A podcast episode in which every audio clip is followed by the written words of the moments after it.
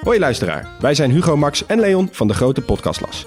Wij zijn drie geografen en elke week behandelen wij een ander land. We bespreken onder andere de geschiedenis, politiek, natuur, maar ook de sport, de muziek en natuurlijk het eten.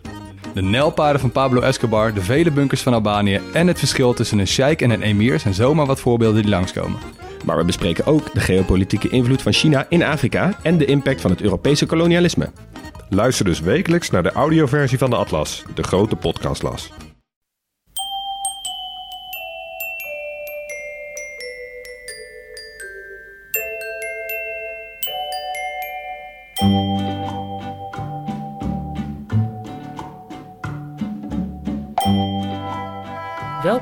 Aflevering 268 van Echt Gebeurd. De podcast waarin waargebeurde verhalen worden verteld door de mensen die ze zelf hebben meegemaakt. Maar waarin ook af en toe iemand voorleest uit het dagboek dat hij of zij bijhield als puber. In deze aflevering het puberdagboek van Bo van der Borst.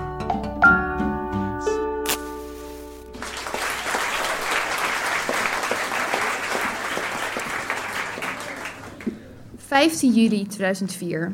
Ik ben 15 jaar en ik ga op vakantie met mijn ouders en mijn twee jongere zusjes. Na een fucking lange reis, kreun en steun, hebben we eindelijk het huis gevonden van de man die ons naar ons huis zou brengen. Iedereen shaggy, ik dus ook. En na vijf kilometer bospad, besneeuwd met keien en andere leuke beestjes, komen wij eindelijk aan bij onze grande villa. Oftewel het huis waar ik de komende negen nachten moet doorbrengen. Aangezien ik nu shaggy ben, vind ik dit echt een kansloos huis. Waar ik ook kijk, alleen maar bomen en bomen. Niet dat ik niet van bomen hou, maar 25 heuvels vol, daar krijg ik het toch een beetje benauwd van. Maar in mijn achterhoofd hou ik mezelf bij elkaar door te denken: waarom ben je hier? Om bruin te worden.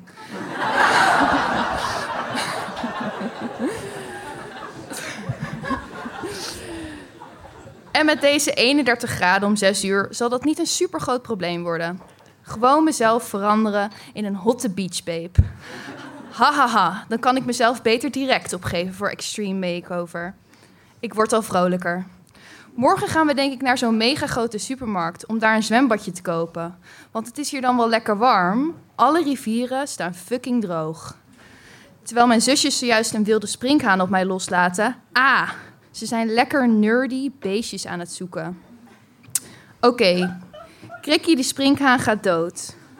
Ze hebben hem verminkt en willen hem nu niet langer laten lijden. Ik ga echt lachen als ze hem nu ook nog gaan begraven. Ze gaan het nog doen ook. Ze gaan hem in de bloempot begraven. Die arme Krikkie, zijn hele leven hard gewerkt om dan uiteindelijk gemarteld en vermoord door mijn evil sisters in een bloempot te eindigen. Oh nee. Lin zingt voor Krikkie een afscheidslied. Is dit echt mijn familie? Begint te twijfelen. Misschien toch maar eens serieus aan mijn ouders vragen.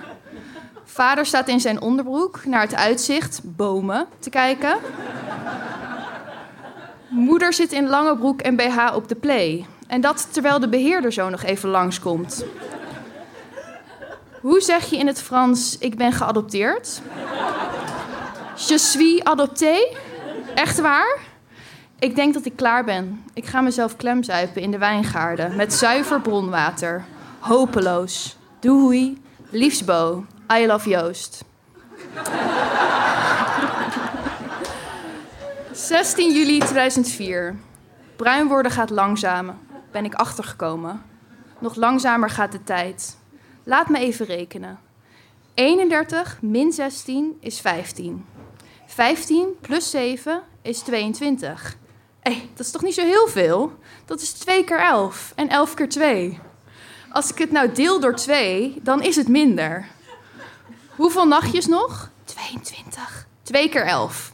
Zoals je hoort heb ik het prima naar mijn zin in dit niemandsland. Want hier woont niemand, omdat niemand het hier leuk vindt. Behalve mijn niemandsfamilie en hun niemandskennissen.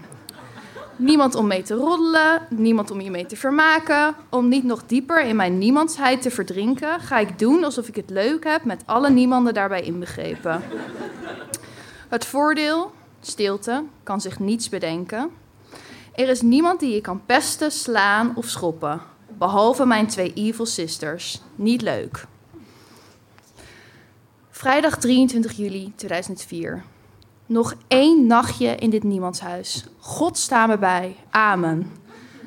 En Joost is een loser. Nog steeds, nog steeds geen bericht van hem uit de bewoonde wereld. How boring can you be? That boring, I guess. Ik kan mijn moeder niet langer topless zien. Horrible. Net twee ogen die je maar blijven aanstaren. Dat plaatje, plaatje wil ik niemand aandoen. Verder is het afwachten wat de hel me morgen te wachten staat. Waarschijnlijk een verlaten staakcaravan. Ik ga ook staken. Staken met schrijven voor nu. Haat het om onderaan de bladzijde te schrijven. C'est horrible. Daarom, love en kisses voor mon loser, c'est dommage, maar I love you. Liefst Bo. Vervloekte zaterdag de 24e van juli 2004. Nog steeds geen bericht van mijn ex-Sherry. Jesus, kan één fucking sms'je er tegenwoordig ook maar al niet meer vanaf? Pff, one blessing. Mon parents hebben voor moi een huge fles Passoa gekocht. Ik klamp me aan deze fles vast. Sleep me door deze twee weken. Sleep me door deze twee weken, please. Oh ja, moet nu natuurlijk vertellen hoe erg ik het naar mijn zin heb in de bewoonde wereld. Maar nee, het is zelfs zo ernstig dat ik soms verlang naar het niemandshuis. Maar dan kruip ik in een hoekje en wacht ik tot het nare gevoel weg is. En natuurlijk, van alle 50.000 campings in La Belle France kiezen mijn ouders er eentje uit waarbij ik naast, en dan ook echt naast, twee jongens van mijn school sta. Waarom? Dus die twee zitten non-stop te gniffelen als een van mijn geadopteerde familieleden weer een domme opmerking, laat staan actie maakt. Gruh. Ik bid dat we heel vaak naar het strand gaan. Away from deze losers. J'adore Passoa.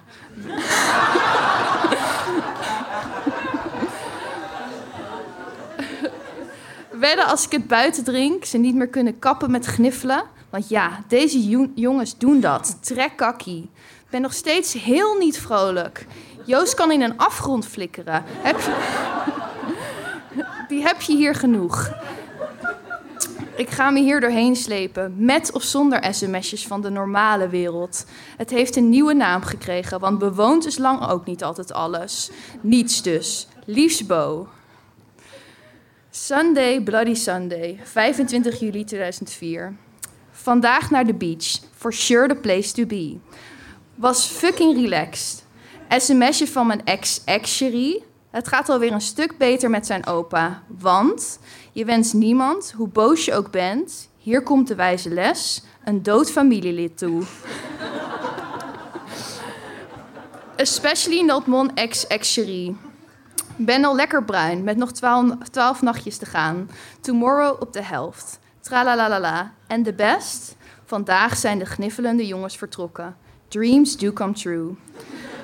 Weet niets meer te vertellen, maar het gaat dus wel goed met me. Ga nu staken. Love en kisses voor Joost. Liefst Bo. Zondag 1 augustus 2004. Iedereen zeikt op elkaar. Wat wil je? Je moet mensen niet drie weken op elkaars lip zetten. Ik voel me vrolijk, maar kan tegelijkertijd ook wel janken. We willen altijd meer. Je verlangt altijd naar dingen. Ik verlang naar Joost. Maar ik weet dat als ik hem heb, dat ik dan nog steeds andere dingen wil. Er zal iets anders zijn dat die plaats inneemt en dat ik dan weer wil. Ik ben deze vakantie niet eens verliefd geworden. Dat is echt een big thing voor mij. Want dat word ik altijd. Maar ik blijf positief. Ik win hem terug. Ik wil gewoon niet zien dat hij niet meer van mij is. Want dat is hij wel. Want wij horen bij elkaar. People make mistakes. That's a part of life.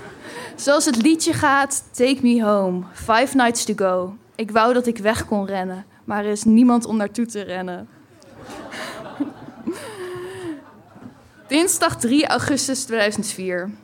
Het onweert en dat terwijl het in Nederland kei mooi weer is. Begin me heel ernstig af te vragen wat ik hier doe.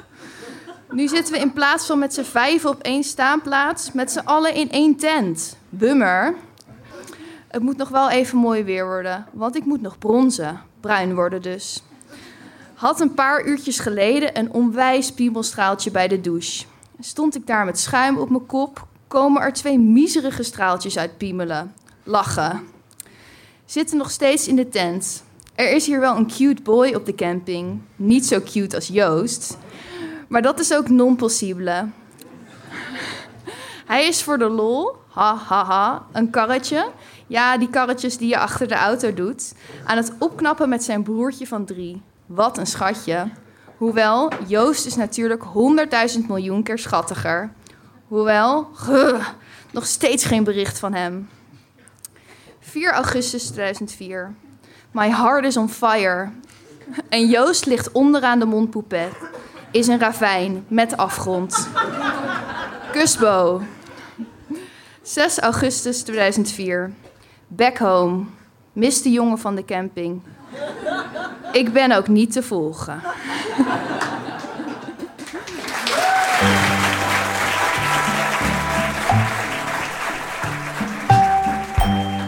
Dat was Bo van der Borst, die voorlas uit haar puberdagboek. Bo is inmiddels 31 jaar en woont en werkt in Utrecht. Ze schrijft nog steeds in haar dagboek, laat ze ons weten, soms over haar nieuwe liefde, maar niet meer over Passoa.